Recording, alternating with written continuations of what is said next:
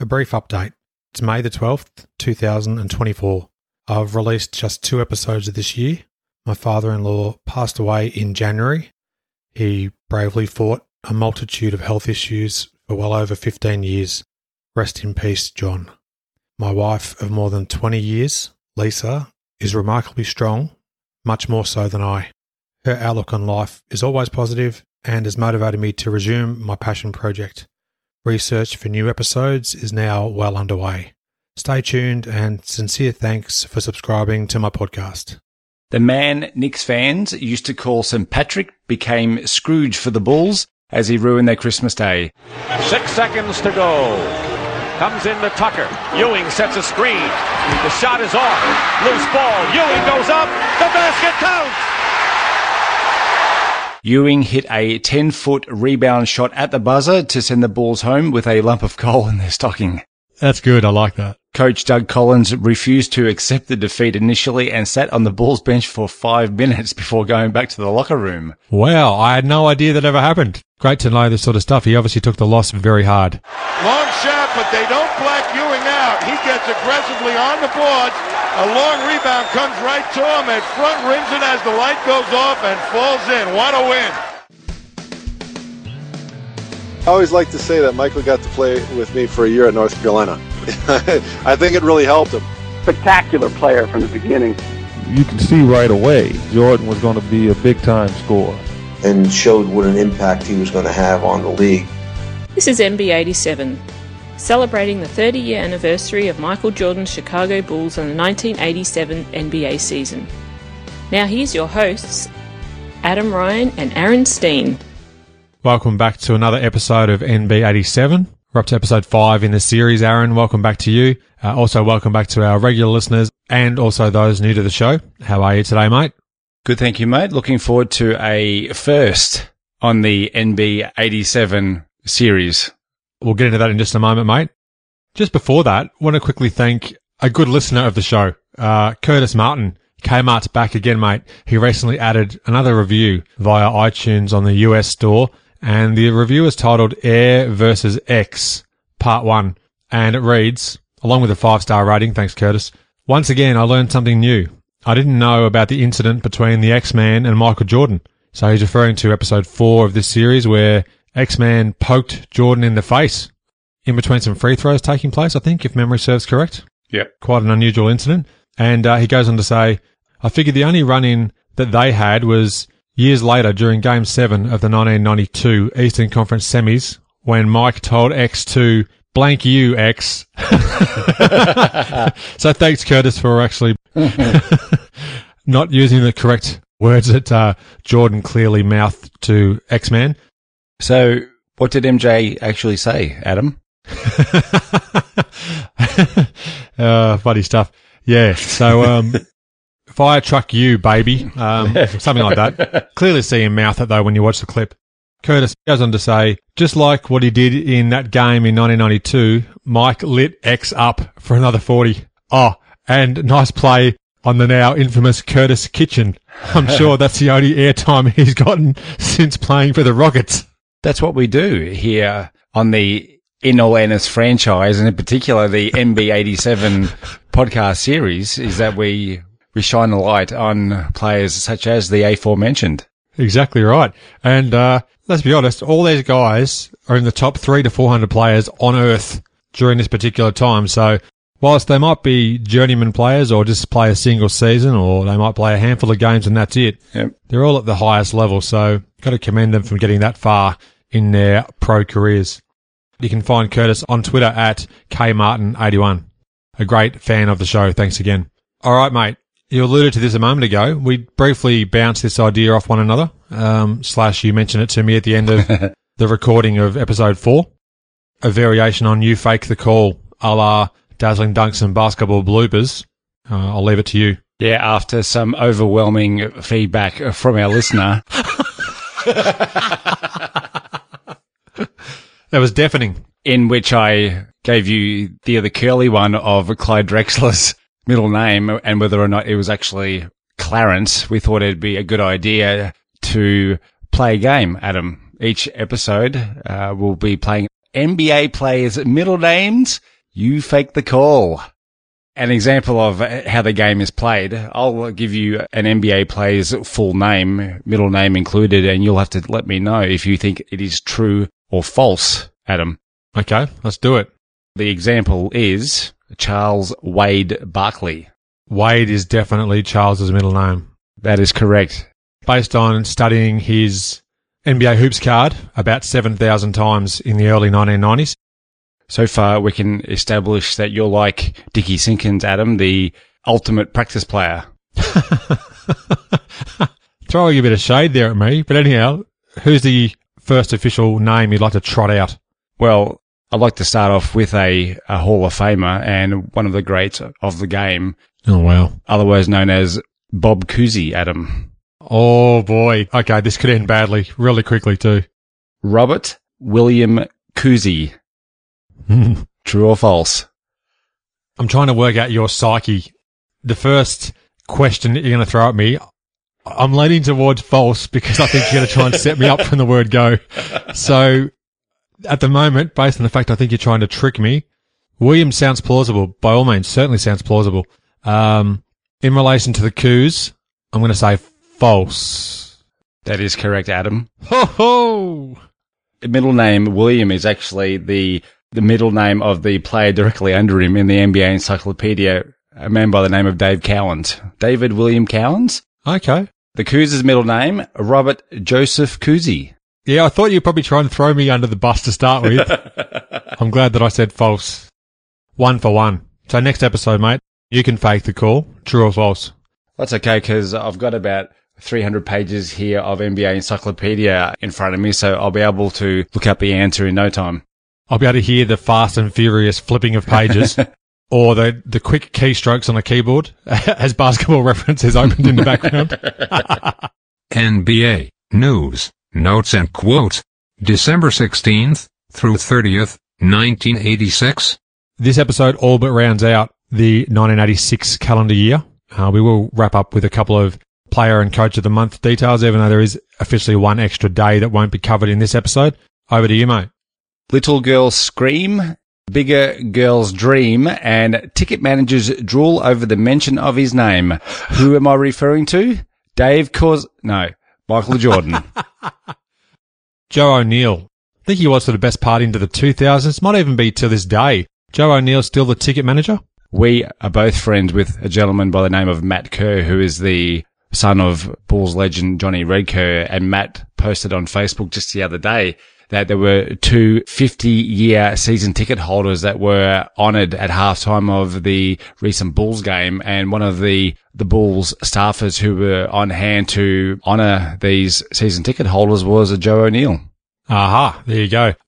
Since joining the Bulls in 1984, the Bulls road crowds have gone from an average of 9,211 to now 15,657 or second in the NBA behind the Celtics. Or third if you actually looked at the table that had them listed third, which was right beside the article that Bob had them listed second in. But anyway, I digress.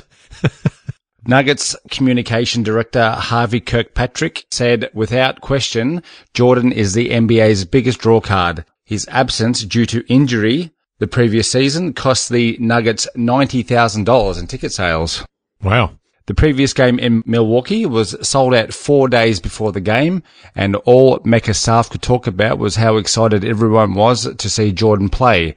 Not even Larry Bird had that kind of aura, commented one Bucks executive, and NBA spokesperson Terry Lyons also called MJ, and I quote, the people's choice, end quote. Hmm. Jordan's appeal reached everyone from young fans right through to the white collar businessmen with his business acumen and the corporate image he had developed.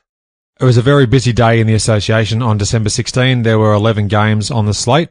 Alex English dialed up 45 points at Sacramento in the Nuggets 120 to 119 win over the Kings. Fat Lever added 17 points, 11 rebounds, 14 assists and 6 steals.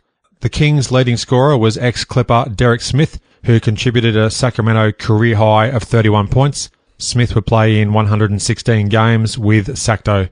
Detroit stopped Atlanta from winning 10 straight home games to open their season. Bill Laimbeer was omnipresent with 28 points and 20 rebounds. The Hawks were the league's only unbeaten team at home prior to that loss. Spud Webb was out with an injured knee and Nique missed with flu-like symptoms. Final score Detroit 111 to 100. At Washington, Utah stole a 109-106 win, courtesy of a Darrell Griffith three ball from 26 feet. It was a seventh straight win for the streaking Jazz. Moses Malone dominated for the Bullets, notching 38 points and 21 rebounds in the loss. Boston outlasted New York 107 to 96 in a game that was marred by a second quarter punch on between Patrick Ewing and Greg Kite. Bird led all scorers with 29 points and he had all those points in the first three quarters. A December 19 newspaper reported that Patrick would be fined $3,000 for first throwing an elbow and then slugging Kite at least twice. Greg was not injured. Also on this date, Chicago hosted New Jersey in front of 10,162 fans at Chicago Stadium. The Bulls had a one point win, 99 to 98, and they moved to 500 on the season, 11 and 11. For the Bulls, Jordan had 41 points and five boards. Steve Colter, 14 points. Mike Brown, whose name will be mentioned in more depth shortly, great friend of the show, episode 62, had 10 points and 8 rebounds, and Charles Oakley, 11 rebounds. And for New Jersey, the G-Man, Mike Gminski, had 24 points and 6 boards. Buck Williams, 20 points and 11 boards. And Tony Brown, 17 points, 7 rebounds and 7 assists. Hmm. Now, Tony Brown played 10 games for the Chicago Bulls in the 86 season. Had a really good purple patch during this period of time as well. I won't mention him a whole lot, but he did have some great games. John Paxson had a lot of egg on his face when Mike Brown came along and unscrambled everything, wrote Bob Sakamoto. I love that. That's very clever.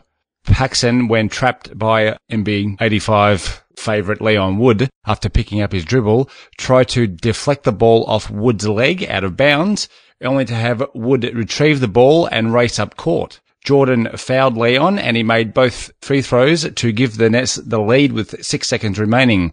On the ensuing play, MJ missed a 15 footer only to have Mike No Neck Brown tip in the miss with a second to go. Post game, Jordan teased Brown that the replay showed the miss was going to bounce back in the hoop and he spoiled Jordan's shot. Brown added that the Nets were drawn to Jordan like a magnet, making it easy for him to get in for the offensive rebound.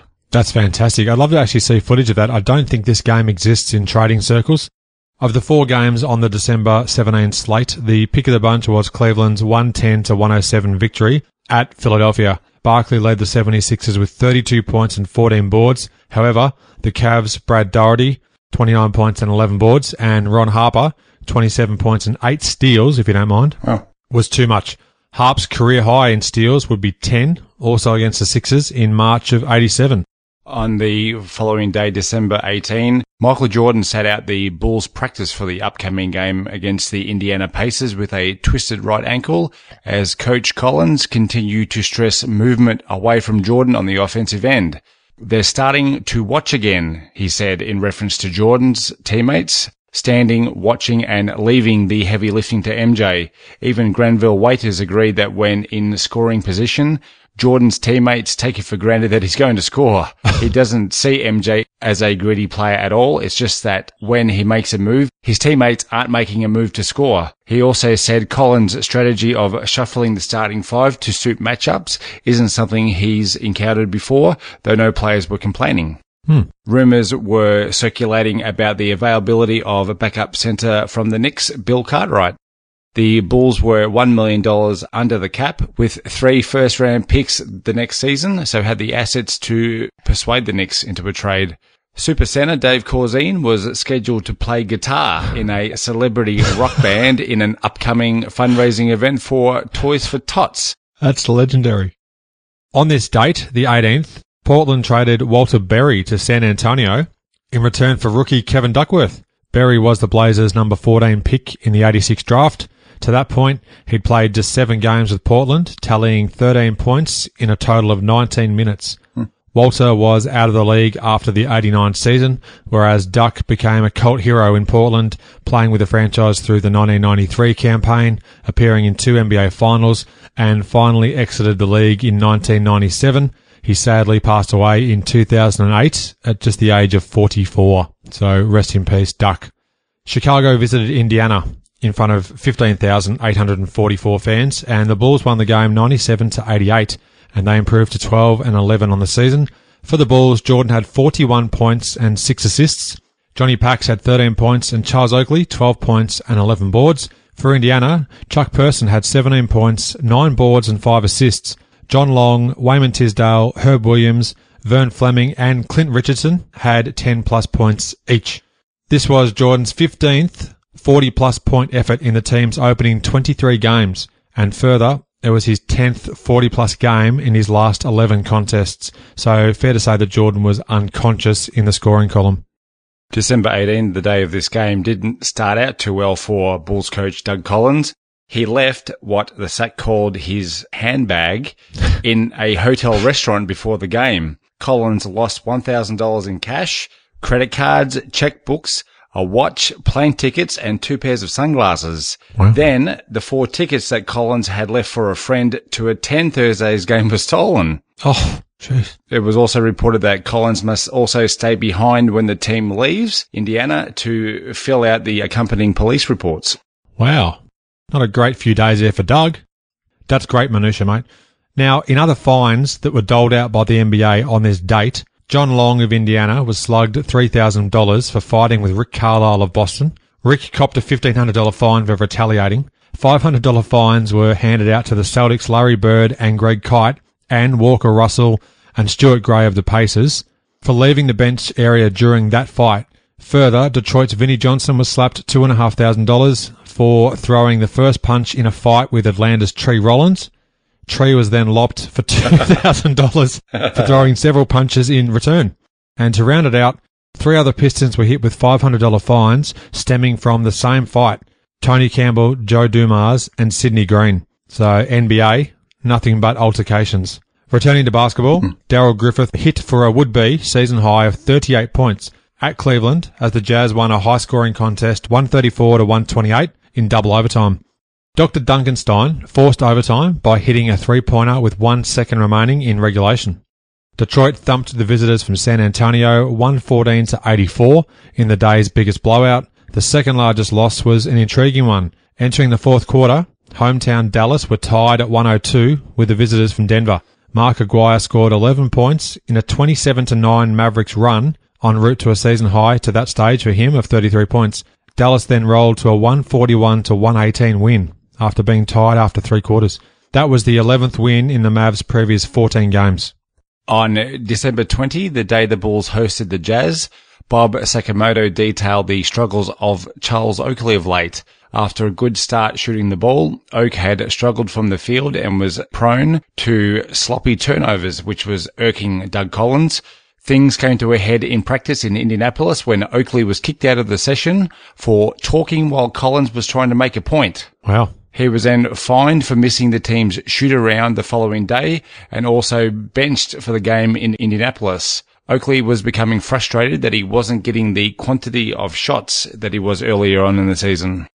That's interesting, isn't it, to see that uh, they had a bit of a bit of a power struggle, I guess you'd say. So I'd love to be a fly on the wall to see that actually transpire. it Would have been very interesting. Nine games took place on December 20. The Bulls would feature in the closest game of the day, which we'll get to in just a moment. Rookie Chuck Person was on fire at New York, erupting for a then career high of 34 points. Add to that 12 rebounds and 10 assists, and you have yourself what those in the know would commonly refer to as a triple double. New York's The Journal News reported that Knicks GM Scotty Stirling had coveted Auburn University's Person in the 1986 NBA draft. Chuck went at number four to the Pacers, whilst the Knicks, picking at number five, then chose Kenny Walker of Kentucky. Indiana sprung for 42 fourth quarter points at MSG on the way to a 123 to 99 shellacking of the Knicks. At Milwaukee, Boston were drummed 120 to 100, and Ricky Pierce, great friend of the show, episode 28, had a game high 29 points for the Bucks. Most interesting, in the last quarter, Chris Ford, Boston's assistant coach, was called for a technical foul after arguing a call. That led to Ford and coach KC Jones charging onto the court to confront and argue the call further with referee Joe Crawford. Both Boston coaches were ejected, and that left team captain Dennis Johnson to coach the Celtics for the remainder of the game. That was definitely worth making mention of. Don't often uh, hear that sort of stuff happening. This game and DJ's one game as head coach of the Celtics was featured on an NBA action back in the day, Adam. There you go. Hmm. I'm glad to hear that, mate. Bloody hell, we are minutia lovers and we're currently uniting. In other results, that's not too bad. That's not too bad. In other results, Rolando Blackman, another great friend of the show, almost implied, let's be honest, episode 72, dropped an individual daily high of 39 points across all games as his Mavs continued their winning ways in a strong 11 point victory, 130 to 119 over the visiting LA Lakers. For Rowe, that was the second highest single game score of his 1987 season. He went for 41 at New York in mid-January 87. Kareem Abdul-Jabbar did not play. He returned to LA earlier in the day due to some right eye issues and he actually would miss a further few games throughout this period of time as well with the same complaint. Just on a side note here, mate, last night I mentioned to yourself and a great mate of ours, Todd Spear, that Rolando Blackman, I've always pronounced his name as Rolando, but on closer inspection of basketball reference where it shows pronunciations, I just happen to note it says Rolando Blackman. Slight difference in the pronunciation makes a bit of a difference, I guess. And uh, immediately after informing us of the correct pronunciation, for the life of me, I could not remember how I've always pronounced his name. If it was Rolando or Rolando or Rolando. Yeah. I mean, I've, I've even had him on the show as a guest and I'm pretty sure I just have always defaulted to Rolando. This is fascinating stuff, really, isn't it? One thing I do know for sure is that Blackman never played for the Orlando Magic. well done. I like that. You've always been a Maverick. Chicago hosted Utah in front of just 11,493. We're still talking about December 20 here. The Jazz held on to win 91 to 89 and the Bulls dropped to 12 and 12. For Chicago, Jordan had 27 points, 7 assists. Gene Maximum Security Banks had 12 points and 6 rebounds. Oakley had 17 rebounds. And Dave Corzine had a great game, 10 points, 9 rebounds, 6 assists and 2 blocks. For Utah, the mailman had 17 points and 9 boards. Mark Eaton, great friend of the show, episode 49. 16 points, 13 rebounds and 9 blocks, just one block shy of a triple-double. And Wow. Big T, Thurl Bailey, had 15 points. There were 11 Bulls and 11,493 fans at the Chicago Stadium waiting for a show they've come to expect, wrote Bob Sakamoto. Instead, MJ scored just five points in the fourth quarter as the Bulls blew a 13 point lead. A 19 to 4 Jazz run in the final seven minutes and seven Bulls turnovers down the stretch of the game was all she wrote for the Bulls. The biggest one was by MJ himself as he coughed up the ball trying to post up future Bull Bobby Hansen. Something that may have played on MJ's mind was 7-4 Mark Eaton, who forced Jordan to alter his game at times. Post game, Frank Layden, Utah head coach, said Jordan mesmerizes him, and I quote, I forget about the game and I think I'm at the burlesque, end quote. Now, hang on, wasn't there another episode of our series? There was something about burlesque. I think you even finished off an episode by signing off. Tony Campbell, yeah, burlesque. I don't know exactly what context we said it, but it was quite amusing at the time. You were trying to describe him as being burly. Yeah, and you called him burlesque. Giddy up. Oh, jeez. Uh, good stuff there from Frank Layden, as always. Now, that's a disappointing loss for Chicago as well. Again, they definitely should have won, you'd have to say. Now, there were just four games on the 21st of December. The closest margin of victory was seven, as the Lakers held on for a 103 to 96 win at Houston, in large part thanks to Magic Johnson's 38 point effort. The biggest victory was Portland's 128 to 101 demolition job versus the visiting Washington Bullets. This was the Blazers' 10th win in 12 games as they improved to 17 and 11 on the season. On December 22, Bob Sakamoto reported that right along with his young team, coach Doug Collins was experiencing some growing pains of his own. Despite their 12 and 12 record, having them as one of the surprises of the young NBA season, Collins was at a loss to explain the inconsistency of his team. Knowing that they couldn't play on emotion all season and that their talent would have to win them games, Collins stressed defense, and to this point they had the NBA's third best defense. That is a great effort for a young team hmm. to actually have such a good D early on. Uh, very promising. Now, there are only two games on the 22nd of December. New York's Patrick Ewing dominated the Spurs, dropping 29 points and corralling 15 rebounds. I guess it's close to Christmas. He could have been caroling 15 rebounds. The Knicks held on for a 103 to 99 win. The victory snapped an eight game losing streak for the Knickerbockers. Visiting Philadelphia, Utah were jazzed by Bobby Hansen's last second basket and subsequent free throw. Following a steal by John Stockton with just six seconds left in the game. Utah 114 defeated Philadelphia 111. In contrasting fortunes for each team, this was the Jazz's 10th win in 11 games. For the Sixers, they dropped six of their last seven. Hansen top scored with 25 points. He had a career high of 28 in the 1988 season, and Barkley had 21 rebounds. Through December 22nd, bit of a, a minutia uh, alert, mate. Denver's Fat Lever was averaging 8.8 rebounds a game, better than 14 starting centers in the NBA, and that stats courtesy of Johnette Howard of the Detroit Free Press. The following day, December 23, Bob detailed the change in fortunes for Earl Cureton, who started the season at small forward for the Bulls, but had now been placed at the end of the bench. Even Cureton's team first attitude would have been tested after he had been overlooked after the return of Geno Banks and the improved play from rookies Sellers and Brown. Earl added not having a contract past this season was on his mind as he had a home in Detroit that still needed to be paid off and was also caring for his 67 year old mother at the time. Okay, so we had quite a few things going on there, but uh, sounds like he was a, a consummate pro, I guess. Um, Chicago hosted Cleveland in front of 14,698 and the Bulls won 108 to 92 and improved to 13 and 12. For Chicago, Jordan had another fantastic game, 43 points, 5 boards and 6 assists. Oakley had 15 points and 8 rebounds, Johnny Pax 15 points, and Dave Corzine 10 points, 10 boards and 5 assists. For Cleveland, Hot Rod Williams had 17 points and 10 boards. Ron Harper Phil Hubbard and Mel Turpin all had 10 plus points, and Brad Daugherty had 9 points, 12 boards, and 5 assists. Now, there were no games on the 24th of December, Christmas Eve. Uh, however, we can often rely on there being a Bulls game recap. An inspirational fourth quarter from Supercenter Dave Corzine capped the Bulls' win over Cleveland at the stadium.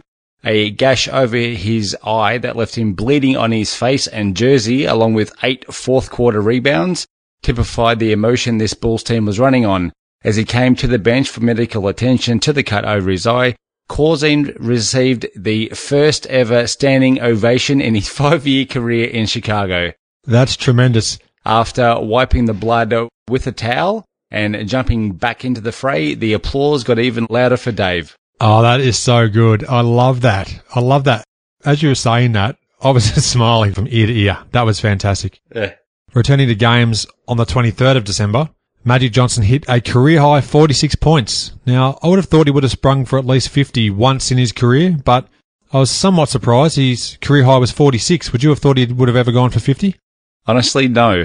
Eh, okay. No, I wouldn't have thought that the Magic would have had a 50 point game. And, and considering a lot of the, the basketball card sets during the early 90s had cards for especially 50 point games in the NBA. Yeah, I can never recall having seen a, a Magic Johnson 50 point game card. Yeah, I mean, he'd always score if you wanted to, but he was obviously more prone to just dish out the ball with reckless abandon, of course, as he was known to do throughout the Showtime era. Um, but yeah, had 46 points at Sacramento in the Lakers 127 to 117 win. He played all 48 minutes and he had 10 rebounds and 9 assists for good measure. Phoenix rookie Kenny Gattison scored a career high 29 points and grabbed 10 rebounds, helping his Suns eclipse the Dallas Mavericks. For the Mavs, Mark Aguirre led all scorers with 32 points, and James Donaldson had a blinder with 22 points and 16 rebounds. At home, Tom Chambers scored 23 of his 35 points in the second half, guiding his Seattle Supersonics to a 127 to 116 win over the visitors from Denver. For the Nuggets, Hall of Famer Alex English top scored with 36 points. And Gerald Wilkins was quoted in a December 24 newspaper about the next day's game between his Knicks and the visiting Chicago Bulls. Quote, I have to guard Michael Jordan on national TV on Christmas Day in front of a million people. Christmas is still a long way away for me. I'll be happy if I can hold him under his average. End quote. now MJ's average, 37.5 points per game. Wow. So we'll see how that transpired. That's keeping the bar low, Gerald. it is. But will he do so? On the aforementioned Christmas Day, a smile crept across Michael Jordan's face as he was asked about the last time he played in front of a nationally televised CBS audience. His 63 point effort against the Celtics in the 1986 playoffs had CBS giddy up at the prospect of giving its viewers Michael Jordan as a Christmas present. This was to be Jordan's first appearance on national TV in a regular season game. That's a great little stat there too. Hmm. In other Bulls news, Doug Collins spent an hour with Charles Oakley going over game tape in an attempt to fix some fundamental errors in his game. Wow. Collins also said he knew nothing of a report that would send Buffon Colter to the 76ers for Sedale Threatt or that the Knicks had contacted the Bulls about trading guards Trent Tucker and Rory Sparrow. Hmm. Needless to say, future Bull Trent Tucker and future Bull Rory Sparrow. Exactly right. There's quite a few future Bulls coming up there. Yeah. The Tribune included a holiday wish list for the Bulls of things they may hope to find under their Christmas tree that morning. These included a life-size Johnny Dawkins doll for Jerry Krause, a real-life David Robinson for Coach Collins, a talk show on radio for Johnny Red Kerr, a schedule that has more games in Texas for Jim Durham, Texas being his home state, Uh-huh. a peace treaty with Doug Collins for Charles Oakley, That's appropriate. Nautilus equipment to build strength for Brad Sellers, Oh, jeez. shoes with springs for Dave Corzine, a neck for Mike Brown,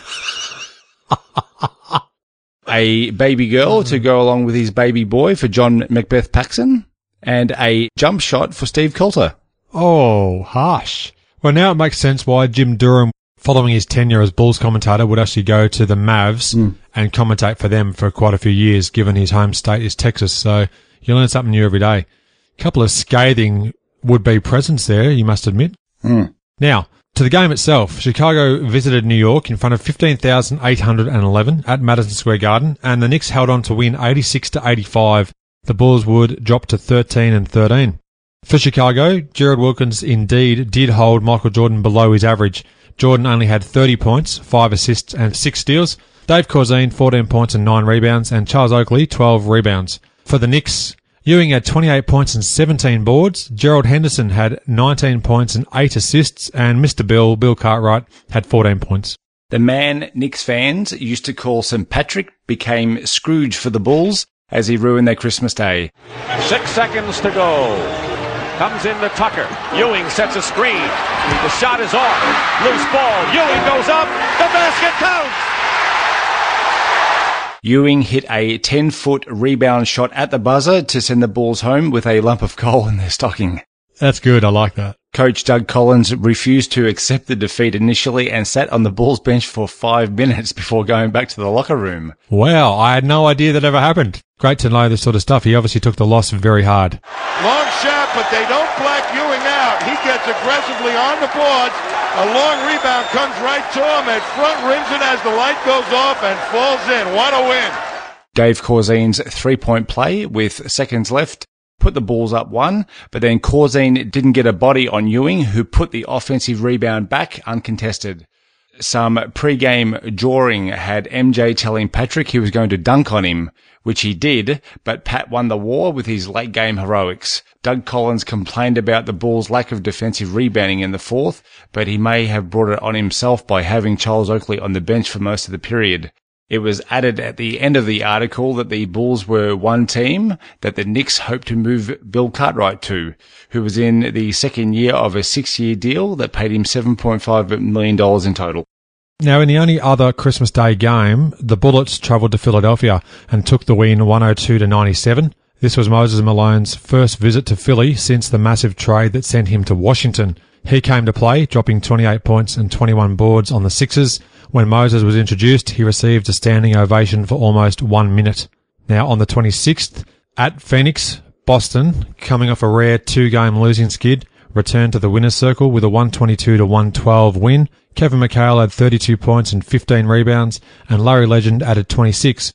Now, it's worth noting for the Celtics, 1986 sixth man of the year, Bill Walton, would not play a single game with the team until March of 87. Depending on medical reports, he was out for between six to eight or eight to ten weeks, or even in some instances indefinitely, following surgery on his right ankle. On December 27, Bob Sakamoto reported that rookie Brad Sellers was to be suspended by the team for four days, meaning he would miss the upcoming game against Indiana. Sellers was seen speaking to Doug Collins at LaGuardia Airport as the Bulls were leaving New York. Collins had gotten wind that several players were planning to leave New York early and immediately let the team know that they would all be leaving together. Sellers then apparently left to go spend Christmas with his family in Cleveland anyway. Sellers would be fined 182nd of his salary or $5,183, miss three practices at $150 each, and would be fined $250 for missing the team flight. Yeah, that's great detail of what actually would unfold in terms of him going against the wishes of Collins, obviously. So, so much for the unity of the team.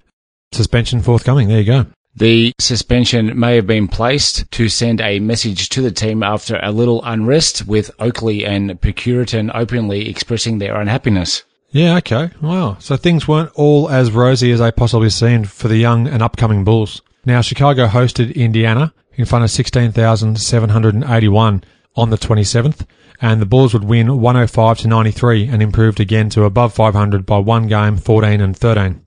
For Chicago, Jordan was unreal, 44 points, Earl Cureton 18 points and 8 rebounds, and Charles Oakley had 2 points, 13 rebounds, and a career high 15 assists. So he obviously uh, came to play. Now for Indiana, Chuck Person had 23 points, 12 boards and 4 assists. Steve Stipanovich had 22 points and 9 rebounds, and Vern Fleming had 16 points and 5 assists. Someone in the locker room hollered out Magic Oakley in reference to the 6'9 power forward's career high 15 assists and 13 rebounds in the Bulls' victory over Indiana. Oak's fine game supported MJ's flu-stricken 44 points and 18 for Earl Cureton. A Bulls 12-3 run to finish the second period got them a one point lead going into the main break and a 12-0 run in the third broke it open. Indiana got to within six on a Chuck Connors Person basket, but the Bulls then outscored them 20 to 6 to finish the game. Jordan, Paxson and Turner were all suffering from the flu with MJ's temperature reaching 101. Hmm. Despite the flu, Turner provided excellent defense for the Bulls in this game. There were also further talks between the Knicks and Bulls for a trade involving Gene Banks with Rory Sparrow, Trent Tucker and Louis Orr, the three New York players mentioned. Hmm. Now on the 27th, Isiah Lord Thomas III connected on a 23 foot jumper at the buzzer to lift his Detroit Pistons to victory 107 to 105 at Washington. The Bullets shot themselves in the foot, not scoring in the game's closing 2 minutes and 20 seconds. Zeke went for 26 points, 11 of which came in the final stanza. New Jersey's eighth year veteran James Bailey came off the bench and dropped a career high 35 points in his Nets 120 to 111 win over the travelling Cavaliers from Cleveland. He had 26 points at the half. New Jersey improved to just 7 and 20 on the season. Now on the 28th, Philadelphia visited LA and were blown out of the water 111 to 85. Magic Johnson top scored with 28 points and had 9 assists. Portland travelled to Seattle and enjoyed a strong 127 to 118 win. Kiki Vandeweghe led all scorers with 32, and for the Supersonics, X-Man McDaniel had 25 of his 30 points in the first half. Another great friend of the show, Dale Ellis, episode 57, added 29 points. On the 29th, there were five games, wins for Cleveland, New Jersey, Boston, Utah, and Washington. On the 30th of December, Doug Collins is ready with open arms to welcome rookie Brad Sellers back to the team. Sellers defied team orders in missing the team's flight back from New York on Christmas Day, which resulted in a four day suspension. Doug Collins said, I'm not one to hold grudges. He also said that he wasn't one to cut off his nose to spite his face. I'm ugly enough already. Is that legit? Yeah. Yeah, that's funny. I like that. Now, on the 30th, Chicago hosted Golden State Warriors in front of 15,317, and the Warriors held on though for the 102 to 99 win. The Bulls dropped back to 500 again at 14 and 14. For Chicago, Jordan had 31 points and 4 steals. Paxson had 20 points. Gene Banks, 16 points and 5 boards. Elston Turner, 14 points. And Dave Corzine, 8 rebounds. For the Warriors, Joe Barry Carroll had 25 points and 9 boards, Chris Mullin 23 points, Sleepy Floyd 16 points, 11 assists, and Mr. Mean Larry Smith 13 boards. The victory ended the Warriors' three-game losing skid. Jordan's 10 points, including two threes in the last 53 seconds, were not enough to get the Bulls over the line, and a last second 30 footer, which would have tied the game, was off the mark. Hmm. Jordan only had 21 up to the last 53 seconds, and only shot 12 for 27 in the game, as Bob Sakamoto reported that Chris Mullin played him well defensively. Steve Buffon Colter was the only bull to not see playing time in this game as trade rumours continue to circulate about him being sent to the 76ers in exchange for a friend of the show, Sedale Threatt. Hello to Sedale if you're listening, and that's episode 12. Thanks to your great list there, mate, too. There were eight other games on December 30. Michael Thompson hit a would-be season high of 29 points in his San Antonio Spurs 115 to 109 win over the visiting Utah Jazz. The Spurs were 8 and 22 following the win. Akeem Olajuwon dropped a would-be 1987 regular season high of 44 points in his Rockets 105 to 102 road win over the LA Clippers. And Julius Erving playing in his final career game at Denver, blocked Fat Lever's potential game-tying layup with just six seconds left. Philadelphia would secure the win, 111 to 108. Sir Charles had 29 points and 13 boards for Philly, whilst Alex English had 36 points and Fat Lever chimed in with 27 for the Nuggets. Now, mate, let's round out the episode with our players of the week. For December 21, Magic Johnson of the LA Lakers averaged 25.3 points, 8 rebounds and 15.7 assists as his Lakers went 2 and 1. December 28, Patrick Ewing of the New York Knicks averaged 26.3 points, 13.3 rebounds and 2 blocks per game as the Knicks went 3 and 0 and the Knicks' three straight wins had ended an 8 game losing streak and was the team's first winning run of games this season. They'd win 4 straight in this particular run. Our individual highs for this period of time, Magic Johnson, 46 points for the Lakers at Sacramento on the 23rd of December, Sidney Green of Detroit, former Chicago Bull, had 23 rebounds at Milwaukee on the 30th of December, and Magic Johnson had 18 assists versus Portland on the 18th, and Isiah Thomas of Detroit had also 18 assists on the 17th of December versus Utah. The player of the month for December was Magic Johnson, 27 points, 7.4 boards, 11.5 assists, and 1.9 steals per game, as the Lakers went 10 and 4 for the month. The coach of the month was Frank Layden. He guided his Utah Jazz to a 12 and 3 record, and that included a seven game win streak. And finally, the NBA standings through December 30. Our division leaders were in the Atlantic, Boston were 20 and 9. In the Central, Atlanta were 20 and 7. In the Midwest, Dallas were 19 and 9. And in the Pacific, the Lakers were 22 and 6. The Bulls were 14 and 14. They went 4 and 3 in this span. And the LA Clippers were a lowly 4 and 24 and they'd lost nine consecutive games.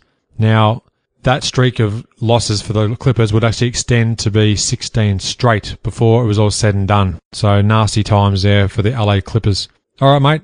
That rounds out episode five of MB87. Thanks again for being a part of the show as always, mate. Invaluable contributor slash contributor. Um, anything you'd like to add, mate, before we wrap it up? Very interesting to see some talk of some potential trades during this period for the Bulls including the Bulls potentially cutting the Buffon. Giddy up. Thanks for listening. I hope you enjoyed the show and share my web address with your friends and colleagues in allairness.com. Check out the podcast archive for plenty more episodes with high profile guests. Follow me on Twitter at in all airness. Please add your like to the show's social hub, facebook.com slash in all airness. Join me next time for another edition of the show.